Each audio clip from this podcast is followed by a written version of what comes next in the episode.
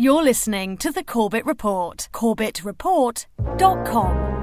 All the eggs chase the bacon on the frying pan.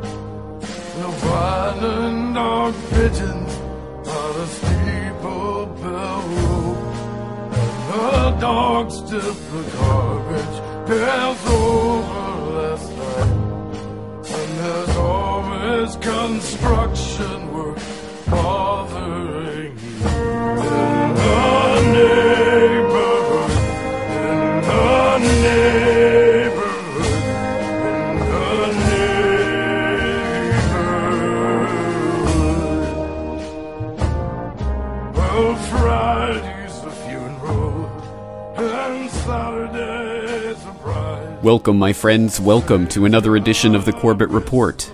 I am your host, James Corbett, podcasting to you as always from the sunny climes of Western Japan on this 19th day of September, 2010. I'd like to welcome everyone back to the Corbett Report podcast and invite everyone, as always, to check into my websites, including the flagship website corbettreport.com, as well as those other websites that I maintain climategate.tv, newworldnextweek.blip.tv, alqaeda.doesn't-exist.com, and reportagebook.com, where you can find out more information about my forthcoming book, Reportage Essays on the New World Order. I'd also like to ask my listeners to support some of those websites that help to support us, including tragedyandhope.com, cascadiapublicradio.org, tv.globalresearch.ca, and radioforall.net. I should mention that, yes, indeed, the Corbett Report website was once again a victim of the GoDaddy uh, malicious code injection hack attack. So anyone who visited my website on Friday might have gotten a warning saying that their uh, computer might be infected with malicious software. That warning was just part of the malicious code and did not in and of itself indicate that anything had been done to your computer, but it tried to re- redirect you to another malicious website. And yes, I believe GoDaddy has now been apparently attempting to fix this problem for five months now, and nothing has happened. So rest assured that if nothing continues to happen, the Corbett Report will be moving to other servers soon. But uh, the problem has been cleared up, and you should be not receiving that message, at least not at the present time, when you go to visit corbettreport.com. Also, this week, I'd like to thank everyone who's continuing to send in their ideas for episode 150 of the Corbett Report podcast, due to be released on the 3rd of October 2010, on the subject of how to defeat the New World Order. Some great suggestions have already come in through the contact form on corbettreport.com and via the voicemail phone in number 512 553 0297, 512 553 0297. So if you want to send in your idea, please do so in the next two weeks, and I will do my best to include it on the podcast, but of course, depending on the amount of uh, ideas and suggestions we receive, I won't be able to include everyone's ideas, and preference will be given to those ideas that are brief as well as detailed. And I know that's a very tall order to fill, but again, try to keep your message brief and focused, preferably on a single idea so that people have an easier time of understanding what it is you're trying to put across. And also, tomorrow, Monday, the 20th of September, will be a public holiday here in Japan, so I will be constructing a YouTube video telling people how to uh, submit their ideas. So look for that on the corbettreport.com homepage and on youtube.com slash corbettreport sometime tomorrow, Monday, September 20th.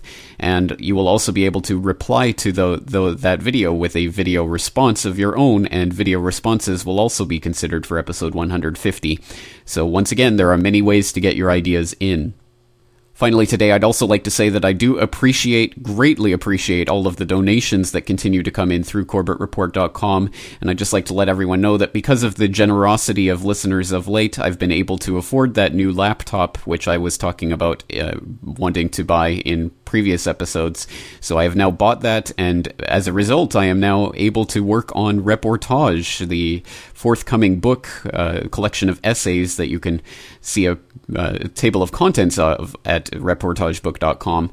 I'm uh, finally getting a lot of work done on that, and as a result, hope to have that released by the end of the year. So thank you once again to everyone who's continuing to support the Corbett Report, and please know that without your support, none of this would be possible. And on that note, let's get straight into today's episode. Here is today's Sunday update.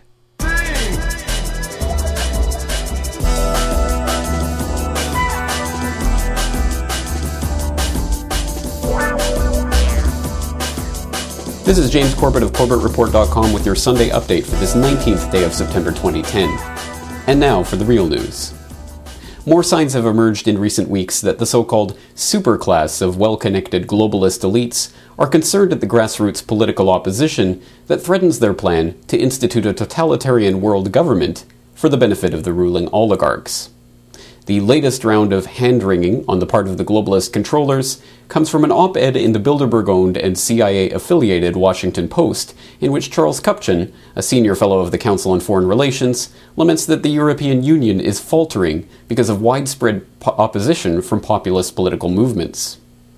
Europe is experiencing a renationalization of political life, with countries clawing back the sovereignty they once willingly sacrificed in pursuit of a collective ideal, Kupchan writes in the opinion piece under the headline, As Nationalism Rises, Will the European Union Fall? For many Europeans, that greater good no longer seems to matter, Kupchan continues.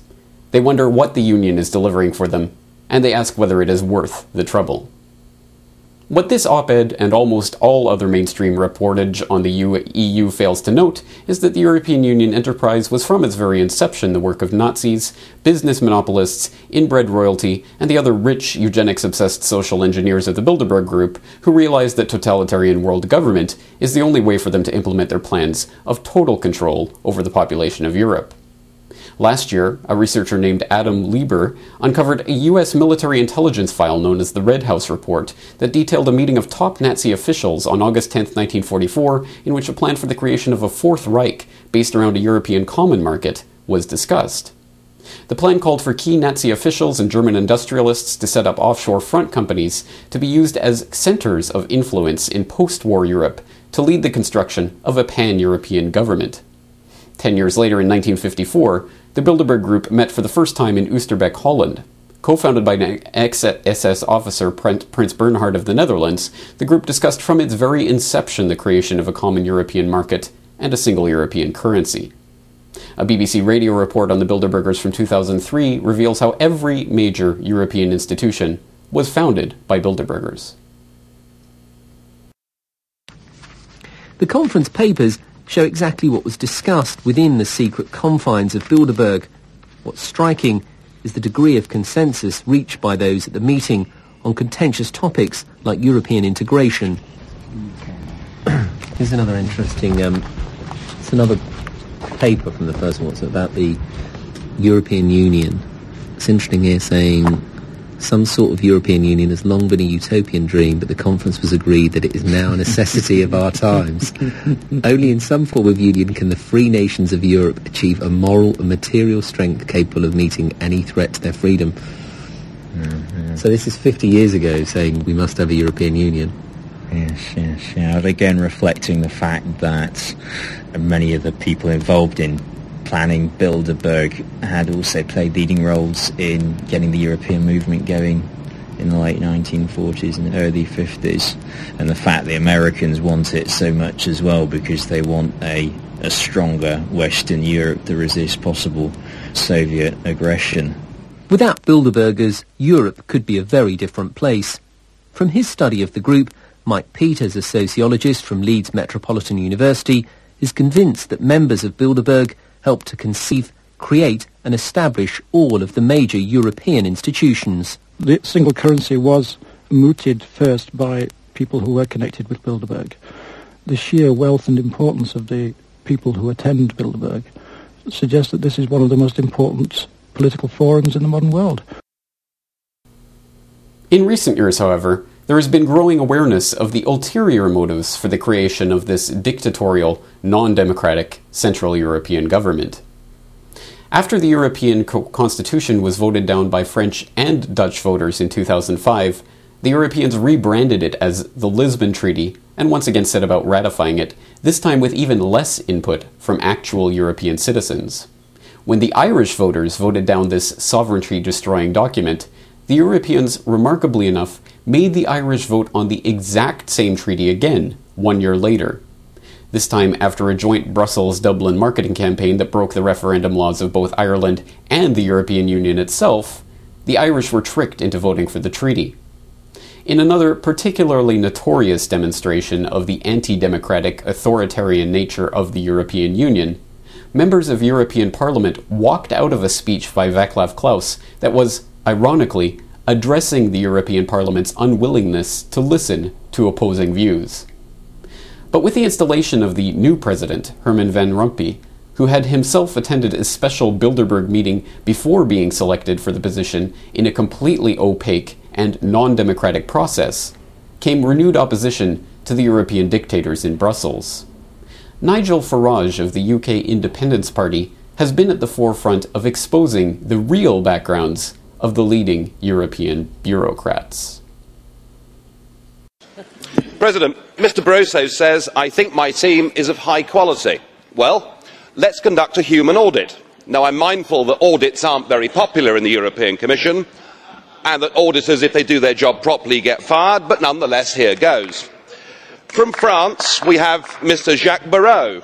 He'll take on transport. In 2000, he received an eight-month suspended jail sentence for his involvement in an embezzlement case and was banned from holding public office for two years. From Hungary, we have Mr Kovacs. He'll take on taxation. For many years, a communist apparatchik, a friend of Mr Kadar, the dictator there, and an outspoken opponent of the values that we hold dear in the West. His new empire will produce taxation policy and he'll look after the customs union from Cork across to Vilnius. Are the EPP and British Conservatives really going to vote for that? From, Estonia, we have Mr Kallas. For 20 years, a Soviet party apparatchik until his newly acquired taste for capitalism got him into some trouble. Though, to be fair, he was acquitted of abuse and fraud, but convicted for providing false information, and he's going to be in charge of the anti-fraud drive. I mean, you couldn't make it up. From the UK, we've got Peter Mandelson. He'll take on the trade portfolio. He, of course, twice was removed uh, from the British government, yet, to be fair, he's one of the more competent ones. From the Netherlands, we've got Neelie Kroes. She'll take on uh, competition. She's accused of lying to the European Parliament. Now, these may only be allegations, but they're made by Mr Van Buitenen and I think should be listened to. Ask yourself a question. Would you buy a used car from this Commission? Now, as the European economy begins to slide into chaos and the euro itself is on the verge of dissolving, the globalists at Bilderberg, the CFR, and other front organizations for the real power centers of international geopolitics are running scared of a genuine people's resistance movement based on the idea of local autonomy and individual sovereignty. Earlier this year, Zbigniew Brzezinski expressed his own frustration with the growing political involvement of the public, pointing out how this, pl- this was interfering with plans for global dictatorship under an authoritarian, non democratic world government. The other major change in international affairs is that for the first time in all of human history, mankind is politically awakened. That's a total new reality. Total new reality. It has not been so for most of human history until the last 100 years.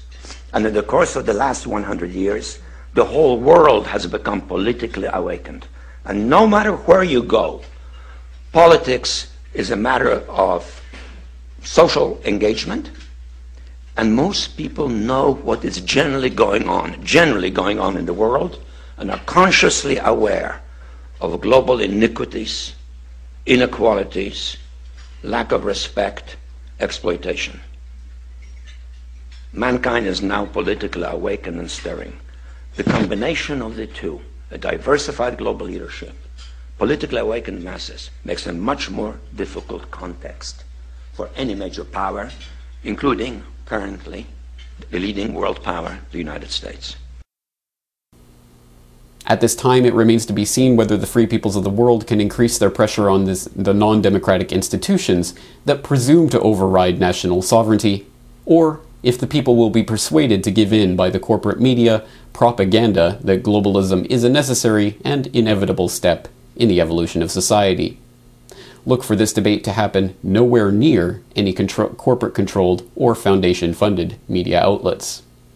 Earlier this month, Bob Chapman of the International Forecaster joined the Corbett Report to discuss the po- possibility of a people's uprising in Greece. I get a letter uh, from a subscriber. Uh, his brother went to a wedding of very wealthy people, industrialists, and they told him that on September the 20th, or between the 20th and the end of the month, is going to be a coup in Greece. Now, I mentioned that yesterday, and I did it, I did it specifically on uh, Drew Rains' The Marine Disquisition, which I've been doing for over five years. And I no sooner put that information out, and we had an email from the detachment in Athens of the American Marines that are there. They said, You're absolutely right. We've been on alert, and we're told the same thing, and it's coming down. We don't know when, and we hope it's bloodless. So I think if that happens, and I think really that's the best thing for them. I mean, they've been drained long enough. If it happens, it'll spread. Uh, the next place probably will be, I would guess, Ireland or Spain. Both of them are right. Uh, Ireland is really in terrible shape. Their banks don't know what to do. They're out of money. Uh, they put in austerity about eight or ten months ago. It's dreadful that they're bearing up under it, but I think they only can take so much. Uh, Spain um, has a leader who um, is very naive. Let's just put it that way. Uh, we have a lot of uh, uh, Spanish subscribers, and they describe to us the attitude of government there. So they're very vulnerable. Um, but if Greece leaves the euro, I think the other four, Ireland, Portugal, Italy, and Spain, will leave as well. And the euro will break up. Everybody will go back to their currencies. That could eventually break up the European Union. Now, please go to CorbettReport.com to download the audio MP3 of episode 146 of the Corbett Report Lessons in Resistance Building Communities, where we talk to Dan Fox of Urban Garden Magazine and Douglas Lain of the Diet Soap podcast about the radical nature of building communities around urban gardening. Welcome, my friends, to episode 146 of the Corbett Report podcast Lessons in Resistance Building Communities. In some senses, learning how to resist the New World Order couldn't be easier. All one has to do is take a look at what is being propounded in the corporate controlled media and what is being done by the governmental bodies that are bought and paid for by the corporate interests that are run and operated by the ruling oligarchy, and then to do the exact opposite. Georgia County sues farmer for growing too much food. DeKalb County is suing a local farmer for growing too many vegetables, but he said he will fight the charges in an ongoing battle the neighbors are calling Cabbagegate.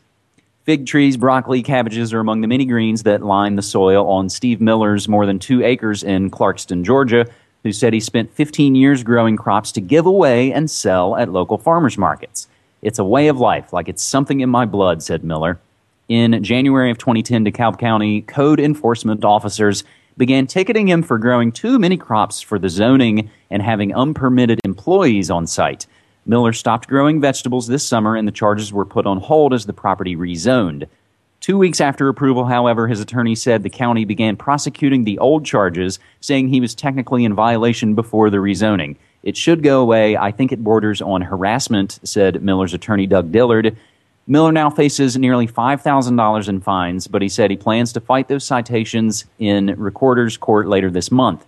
A county spokesperson said officials can't discuss the matter while it's in court, but neighbors were quick to come to his defense. When he moved here and I found out what he was doing, I said, Steve, you're the best thing that's ever happened to Cimarron Drive. And I still say that, said neighbor Britt Fasu. So, fortunately, in this kind of situation, neighbors and the community are coming out to support this. James, this is another one of those kind of strange, ridiculous stories that you almost have to tell folks, no, this this isn't the onion, this isn't satire. Yes, they're trying to regulate dust coming from farms. Yes, here they're prosecuting people for growing too much food, and uh, part of me wonders if the real sticking point is that he's giving it away. You're cutting out the you know the bigger farm. That's you know that's really seems like when the when the crackdown comes is when you're avoiding the overall scheme. If I can make another kind of drug reference, not that I would support anything like crystal meth, but I always found the crackdown on crystal meth really interesting. And when I heard it pointed out, that's well, it's something that people can pretty much make on their own, and it doesn't require the international drug cartel. So now, having said that, James, what, what's your take on this situation? Well, yeah, you're right. I think absolutely the, the impetus here is to, to get people to stop uh, even thinking about the idea of building a community based on building, growing their own food and sharing that food with others. I mean, that's that's absolutely anathema to the system that we're living in. So, unfortunately for this person in Cabbagegate, uh, he's going to have to uh, put up with all these zoning laws and everything, right? Because what else can you do? Uh, no, certainly this is the type of thing that more people should be fighting and, and, more people should be doing. And in fact, this is going to be something I'm going to be talking about in my upcoming podcast episode being released this Sunday uh, about building communities, and a big part of building communities is growing your own food. And uh, in fact, I just talked to Dan Fox, of uh, the editor of Urban Garden magazine, talking about this very type of issue. So um, if people want to check that out, it's also up on my interviews tab right now. But suffice it to say, this is, I think, one of the most important things that people can be doing on an individual level to fight against the system we're in is simply to start growing your own food. And and this again kind of strikes me as the situation that if everybody started to do it, the prosecutions would be powerless. It's you know one of those situations like, what are you going to do? Are you going to arrest all of us? Exactly, exactly. Our strength is in numbers, and we are m- much more numerous than people would might think because of the controlled media telling us that we're all alone. But no, there are a lot of people out there that want to do this, and and if they go out there and do it, then yeah, absolutely, they they will be powerless to stop it. Yes, that was the latest edition of The New World Next Week with my co host James Evan Pilato of MediaMonarchy.com. And no, you cannot make this stuff up. A man is truly being taken to court by the Georgia county in which he lives for planting too many fruits and vegetables on his property. Again, you cannot make this up, and unfortunately, as my listeners might suspect, this is absolutely just part of a large and growing trend in the United States of crackdowns on the mortal sin of attempting to grow your own food. Now, listeners to episode 81 of the Corbett Report podcast, Surviving the Collapse, might remember an article that we read SWAT Team Raids an Ohio Organic Co op from back in 2008 that was an example of this trend uh, that occurred before this latest Georgia incident, but rest assured there are many, many, many other such incidents taking place in municipalities around the United States, including New York City, of course, where we have this article from beta.wnyc.org Green Thumbs Down. Community Gardeners Concerned About Proposed City Rules from July 9th, 2010. We also have the Constitution Party of Allegheny County coming out with an article just on September 3rd of this year, 2010. Pittsburgh wants to regulate community gardens. We have the Dallas Observer from May 8th of this year, 2010. City Hall continues to bury community gardens under permits and procedures. We have the Oak Cliff People at oakcliffpeople.com from Oak Cliff, Texas, with a story Mariana Griggs ain't okay with city option for community gardens talking about regulations or proposed regulations on community gardens in that community.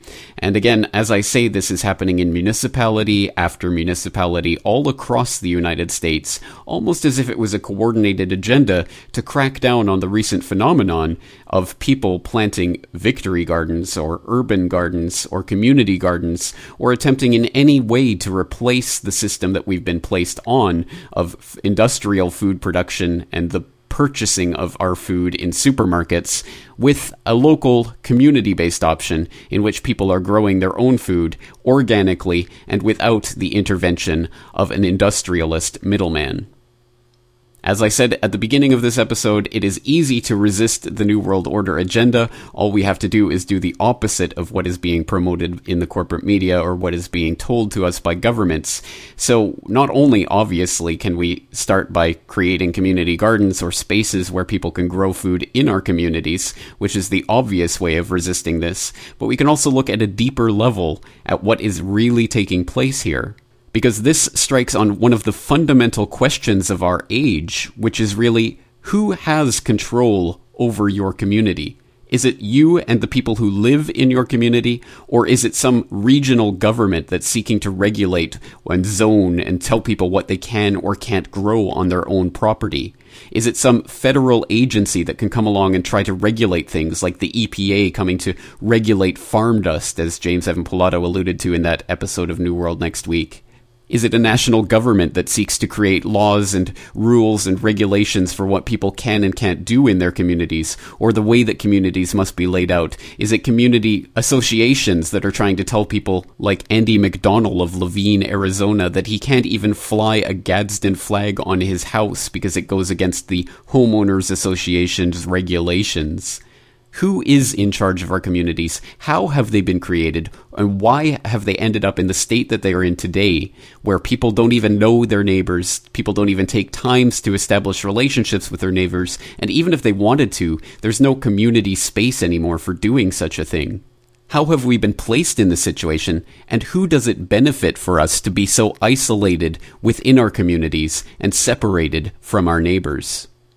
Well, these are the types of questions that we face when we start to confront the issue of building communities, which of course is not only the physical, literal act of building a community, but also the psychological, the sociological act of coming together as a community, community to support each other in times of adversity and to build those relationships that will be necessary when and if the grid that we've been placed on is shut down for the pleasure of the ruling elite. As I believe I've alluded to numerous times in numerous different episodes of this podcast, there are many different facets to this and many important aspects of building communities, community structures, community organizations, and community methods for supporting each other in, ad- in times of adversity. That can range from things like community currency to community gardens. Or it could even be taken at the local, individual level by people just deciding to grow their own food. That, in and of itself, as we see in this recent Georgian example, can be a revolutionary act and can go against the status quo, i.e., the system of community that we've been placed into by the ruling oligarchs through their corporate controlled regional governments. It's at this nexus between urban gardening and radical politics that I'd like to begin today's episode by taking a listen to an interview that I had the chance to conduct earlier this week with the editor of Urban Garden magazine, Dan Fox.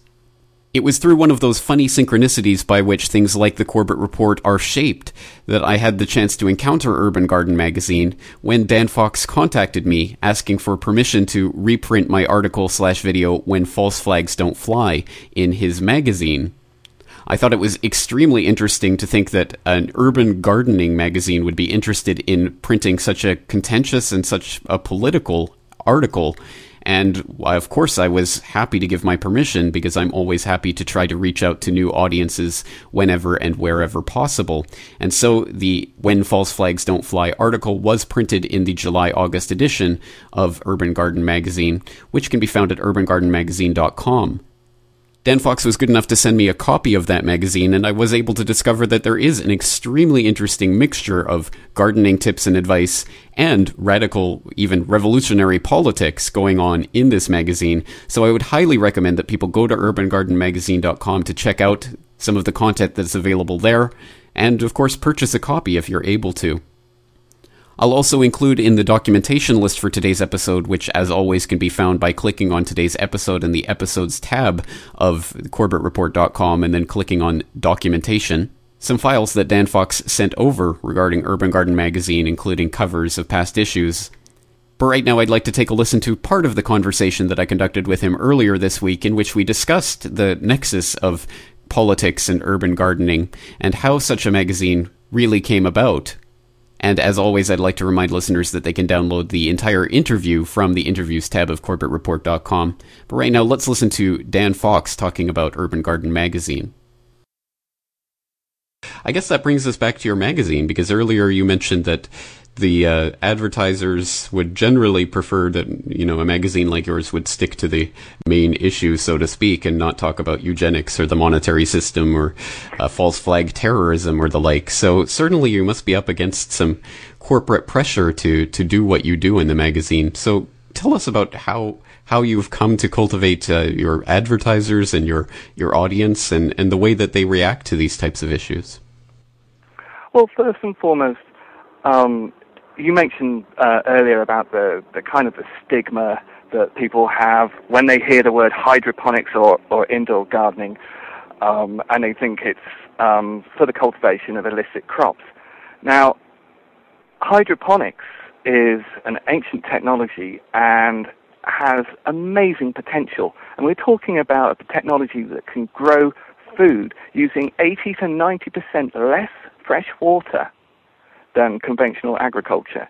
And we've seen what we've done with the with cl- climate change and the encroaching deserts and the decrease in arable land and how precious fresh water is, is becoming. We need to look to technologies such as hydroponics and bioponics, which is what really excites me. That's like an organic version of hydroponics. Um, we need to look to these technologies in order to meet the the food requirements of our increasing population. Um, I mean, we've all heard of um, the population explosion, and 30,000 people are dying of starvation today. But it's important to point out that those people aren't starving because of a shortfall in production. They're starving because of poor distribution and politics and corruption.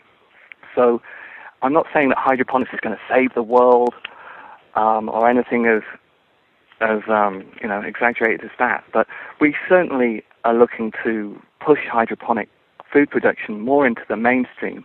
I see the hundreds of apartments that they've built in Vancouver and all these empty balconies, and I would so love to see them filled with, you know, opulent amounts of tomatoes and and leafy greens and all sorts of veg. It's amazing what you can grow in such a small space using hydroponic technology. So we wanted to to introduce a magazine that really promoted hydroponics, but also contextualized it in in the urgent um, in the urgency that I believe we need to address food production locally.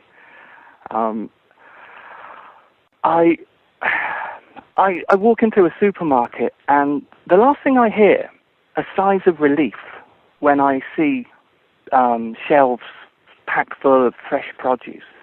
And I think I'd like to hear more sighs of relief because most of us are so completely reliant on the supermarket that if the food was to be taken away, we would surely starve. I don't mean to be alarmist, but it's important to note that layered on top of this, we're completely reliant on a fiat currency debt-based dollar system, money that's not representative of anything of intrinsic value like, well, gold and silver it used to be, but money that, a form of money that's totally reliant on, that's totally based on debt, controlled by private banks. And it's this money that's going around in debt circles and ever being devalued that we're all reliant on to survive. I mean, a visiting extraterrestrial might be forgiven for equating life on planet Earth with a system of normalized slavery. There you have it. Yeah, well, that's that's exactly right, and that's something that obviously I've turned to time and again in my podcast and my work, and I have talked about uh, the the value of starting a garden or starting something indoors before to my listeners because it certainly is uh, a, not only a a revolutionary act, but I, I would say sort of a necessary act in, in the current climate, especially the current economic climate. How, how could you afford not to have some sort of backup and to start building those communities that will be necessary at some point when we start to, to get ourselves off of the system that's been created for us? But uh, unfortunately, I, I must admit that uh, perhaps uh, I'm not walking the walk. I am a bit of a hypocrite. I, I don't have any plants growing in my apartment. What would you say to someone who's right now starting from base zero with uh, two two black thumbs and no green thumbs and uh, has never actually tried to do this before? What would you say to someone who's just starting out in this? Well, if I can do it as a supermarket kid of the 70s, then I really believe that anybody can. Growing plants um, and saving seeds, and we've been doing this for, for millennia, and we're all living proofs of that. The fact is that over the last hundred years, society has changed a great deal, and, and many people have moved from agricultural based communities into urban based communities. And as such, we've lost that connection. I mean, it's, it's talked about very often. Um, it's interesting to note that at school, I wasn't taught how to grow my own food. I was given careers advice. I was I took psychometric tests and they said, Dan, you should be a lorry driver or truck driver in, America. Um, or I'm given advice on, uh, I don't know, physics and maths and stuff that I rarely use in everyday life. Um, but we're not really told very much about money issuance, and we're not told very much about growing our own food. Um, so for someone just starting out, obviously subscribe to the magazine. I'm only kidding. Um, there's so much information on the internet on on growing your own food. Start simple. Start with an easy crop, um, and like for instance, lettuce is. I mean, you really have to try not to grow lettuce. uh, just grab yourself a small planter. You don't have to go hydroponics. Just buy some potting soil, um, and and grab some seeds and find a sunny window or buy a T5 um, high output fluorescent grow light, which are very efficient. They use maybe 55 watts of energy. And here in BC, the growing season's really short, so I love my fluorescent grow lights just for starting off seedlings and getting them up to kind of teenage size before um, hardening them off and, and putting them outside and getting a head start on all my neighbors. Um, it really is so much fun and it really does connect you with back with nature.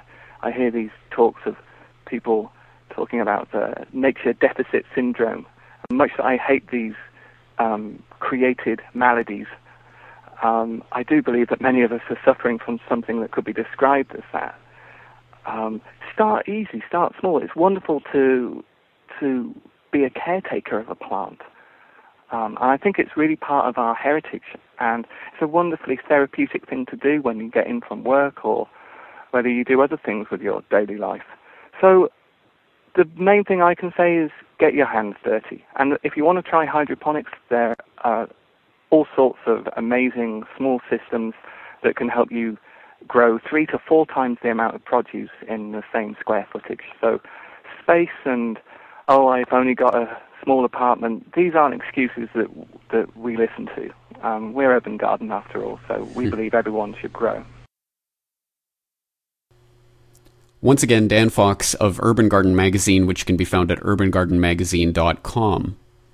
Well, there's absolutely no doubt that growing one's own food and building a community around the sharing and growing of food can be a revolutionary act in these times, as ridiculous as that might seem to some people who have a more agrarian mindset. But unfortunately, the more agrarian mindset has been almost completely eradicated from our modern Western industrial societies to the point where it's almost ridiculous to think about growing one's own food when one can just go down to the supermarket and buy it but I think we now understand very well how such a system can be controlled and how the eugenicists who are at the top of so many of today's corporations can engineer into our foodstuffs the very biochemical weapons which, with which they hope to reduce the world's population.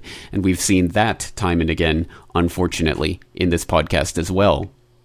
But the existence of industrial food production and the purchasing of our foodstuffs in supermarkets are, of course, not the only way in which we are delimited in our thinking about communities, and not the only way in which our current everyday communities are being suppressed. There are many different aspects to this, and it is a complex psychosocial phenomenon, and unfortunately one that has been taken into great detail of account by the social engineers who take a great pride in manipulating every aspect of our lives and attempting to put us into those Skinner boxes through which they can train us to do their the complicated motions that otherwise would be impossible. And for those who don't quite get this Skinner box illusion, please listen to last week's episode 145 of this podcast. You are being gamed. But having said that, it's important to begin examining the psychosocial geography of the spaces that we've been put into and how that affects our interactions with our neighbors, or uh, unfortunately, increasingly, the lack of interactions with our neighbors in our everyday lives. One person who has been producing some very interesting work taking a look at this phenomenon is Douglas Lain at douglaslain.com. He's also the host of the Diet Soap podcast at dietsoap.podomatic.com. He's an author and philosopher who has put a great deal of thought into such things as the revolutionary act of taking a walk around one's own neighborhood. As ridiculous as that might sound to some, it in fact, unfortunately, is in our current day and age something of a revolutionary act to do something like take a walk around the neighborhood in which you live without any other purpose than simply to chart the geography and the psychosocial dynamics of the area in which you're living. Doug Lain has also talked about the idea of abundant cities, that is, cities that can be, and in some cases already are, bountiful with all of the stuff that we need to live on an everyday basis, including the food stuff that's growing all around of, around us, but unfortunately largely going to waste because no one is bothering to pick those blackberries or to pick those apples that are growing on the trees and bushes that line people's yards and are really just there for aesthetics, rather than serving the function for which they are actually there or should actually be there, which is to feed the community. So again, very interesting work that's coming out of Douglas Lain. and it was my great honor to talk with Douglas Lain just yesterday about his concept of abundant cities and about the situationist philosophy and taking walks around one's neighborhood and all sorts of very interesting things. So I would highly, highly encourage people to listen to this episode interview in its entirety by going to the interviews tab and downloading the MP3 from thecorbettreport.com. But right now, let's listen to a short extract from that talk, in which we start by talking about Doug Lain's walks around his neighborhood and what his perambulatory philosophy has taught him about communities and psychosocial geography. Well, again, I think in our unfortunately in our modern society, even such even such a an action like that can be seen as somewhat revolutionary because it is so against the norm to actually go out and explore your own community. It's it's almost you know unbelievable. Right. Well, and you know what? You if you do it, um, you, what I noticed was that that I felt like I was trespassing a good portion of the time, hmm. walking down streets that my house isn't on, and not having and not knowing anyone in that area. Uh, and especially when I was with my son and I would stop and point to an interesting house or an interesting yard or what have you, I felt like I was violating people's privacy. And that's not because anyone, that's because of the way we zone residential areas. It's not because of the people who live in those houses, but it's the way that we push all these houses together and create these little tiny boxes of private space with no public space left in them. There's no room for community uh, in our residential streets. I mean, you need like a library or a cafe or or a local grocery store or a communal garden or some place where which isn't a privately owned home uh, in order to have in order for communities to happen. That's right. But unfortunately, Google has no compunction about people's privacy, so they're happy to cruise up and down streets and take photos and scan your Wi-Fi.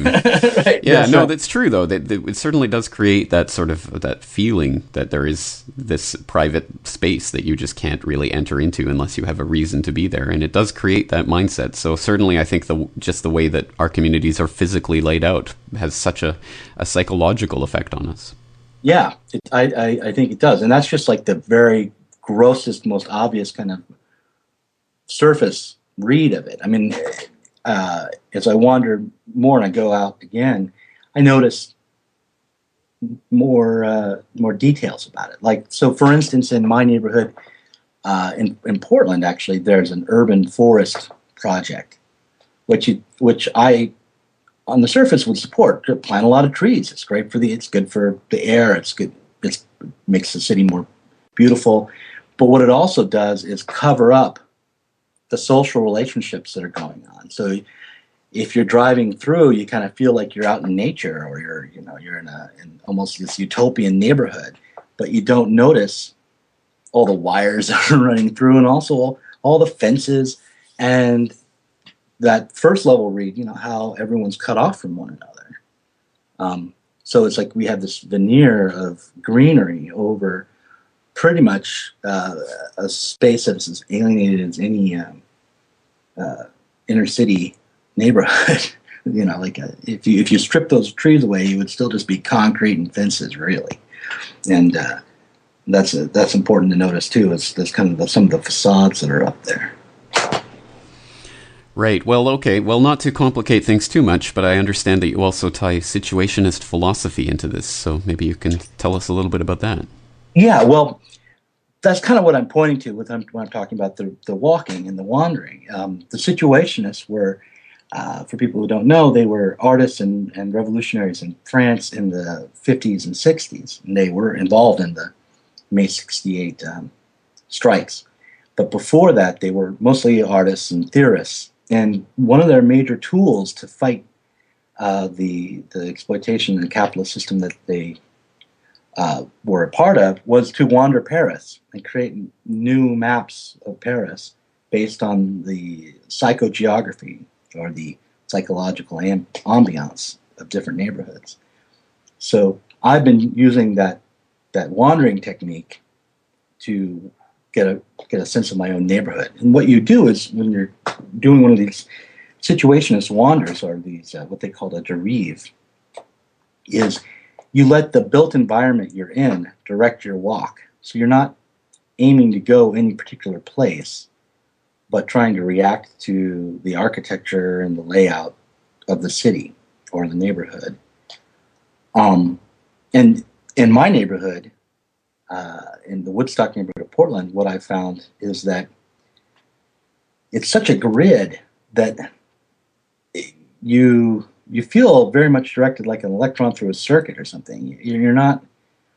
It doesn't flow very much. Yet you have to kind of get closer into the city center to get to kind of get breathing room. Actually, I, I discovered that when I would get into more industrial areas and areas where there are more uh, commercial buildings or uh, bars, I could breathe easier because there was more space for me as someone who wasn't going home, you know, when, when, I was in these areas.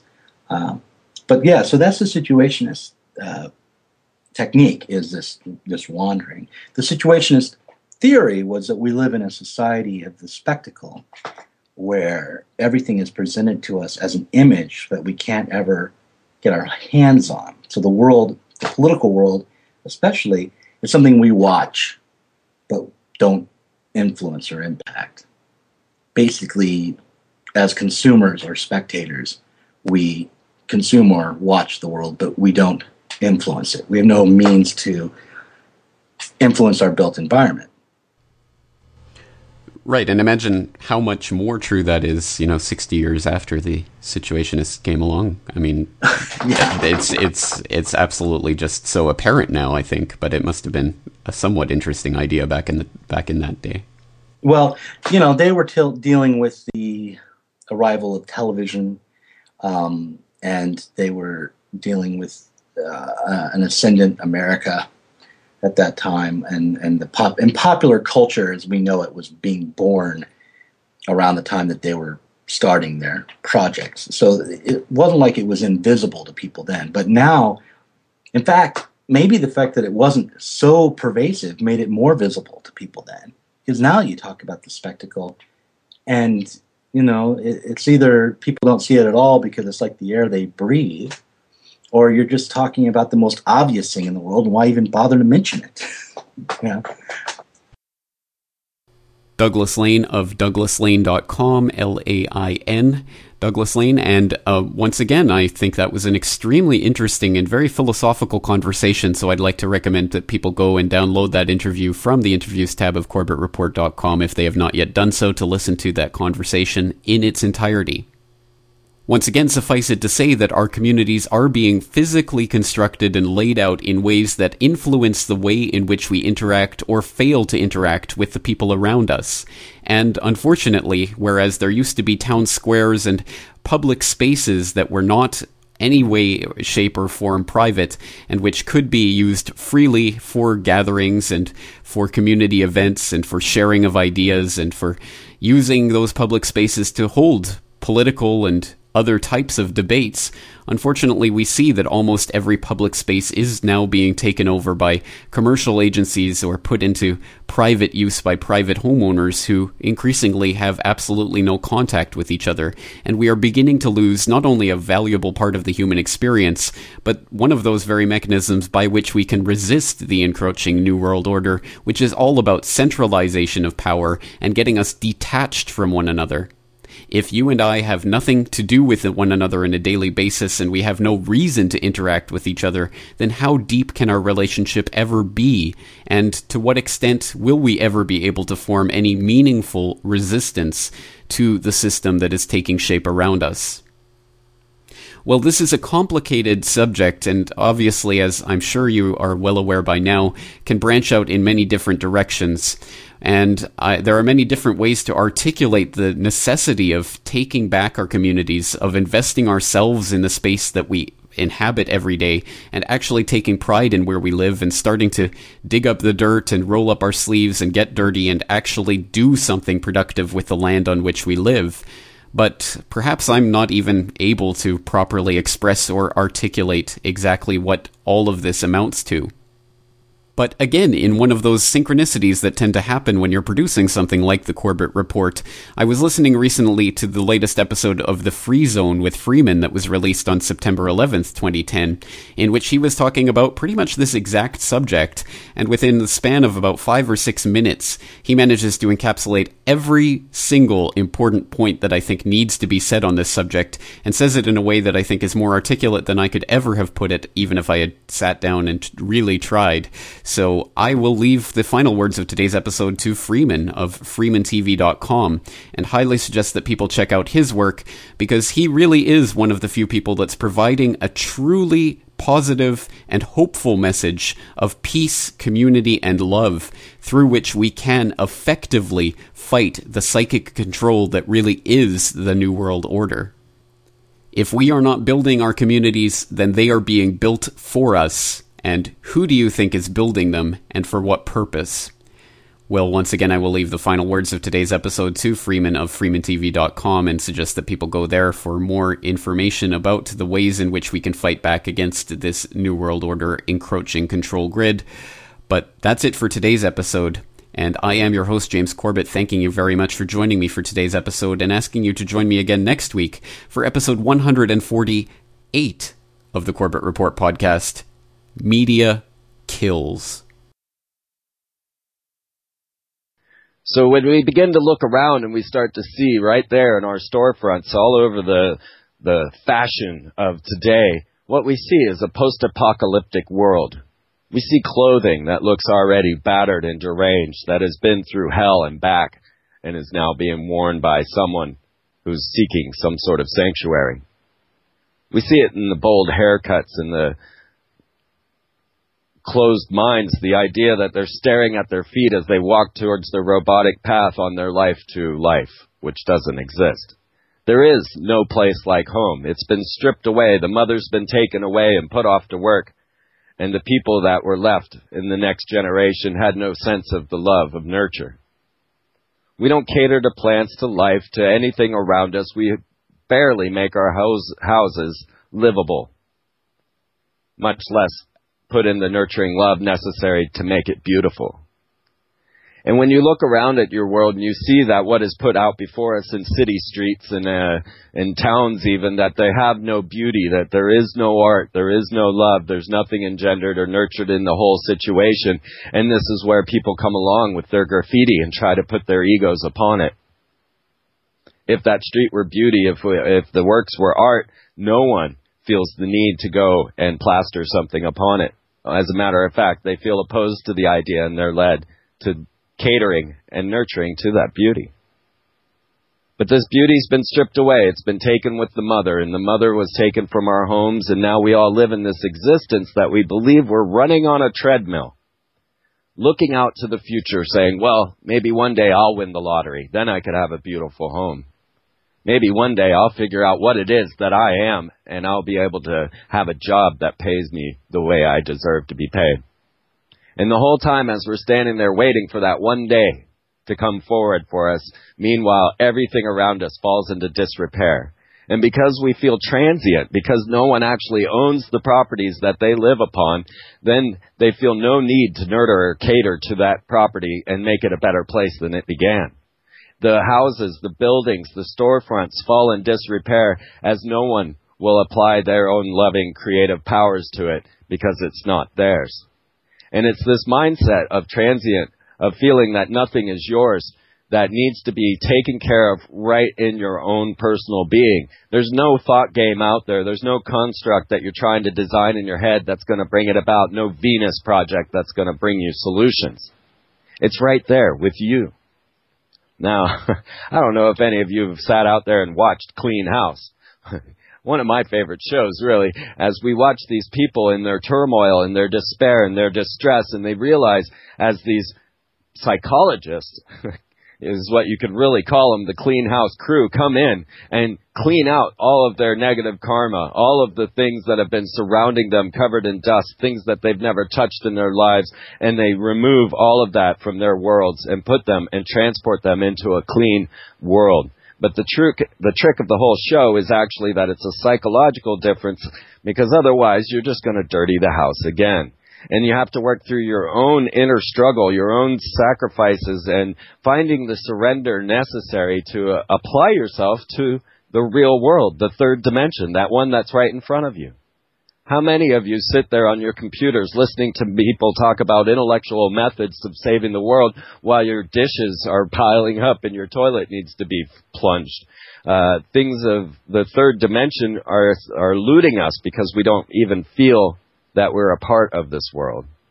And on top of that, we're built with the guilt. We're filled with all of this anger that has been generated through things like the BP oil spill or just nuclear bombs. The very fact that humanity has this destructive capabilities is all placed on your shoulders as if it were you. And we find that the elite don't feel this guilt. They don't mind at all. They're putting it out there. They're blowing up 9-11. They're taking down buildings. They're causing BP oil spills, earthquakes, floods, and have artificial intelligence stealth robotic vehicles coming down to attack you. They feel no guilt about this, and this is what keeps them in charge. Because it's the mentality that we craft before the event happens that uh, uh, actually manifests as reality. So as long as we sit back cowering in our houses going, which one's the agent? Who's listening to me? How can I speak my truth if I feel like I'm going to be arrested? And we stand in this place where we know they're coming to get us. That's what we will get. The very fear that we feel, the very sense that we have, no place like home, is the very thing that's going to bring the fact that you will have no home. So it's time to stand up. It's time to feel sovereign. It's time to feel that you are yourself and that you are okay and that you belong on planet Earth. And then it's time to take this land that you have, even though that you don't own it, and it's time to dig up and start to plant some gardens because this is the one method and the only method that's going to allow the survival through the mentality change. Because that's what we're going through. It's a mental change. And our universe is mental. Everything that comes from our minds is then transported into reality. And it's this very method that the Brotherhood have used to keep dominance over the inhabitants of planet Earth by building massive pyramids, by building colossi of Memnon, by building large banks, by building city structures, and even the very languages used. They have crafted and controlled reality. Now we believe it's true. So when we start from a place that's inside of our hearts, the one that says this is home, we can actually manufacture that into reality in the third dimension.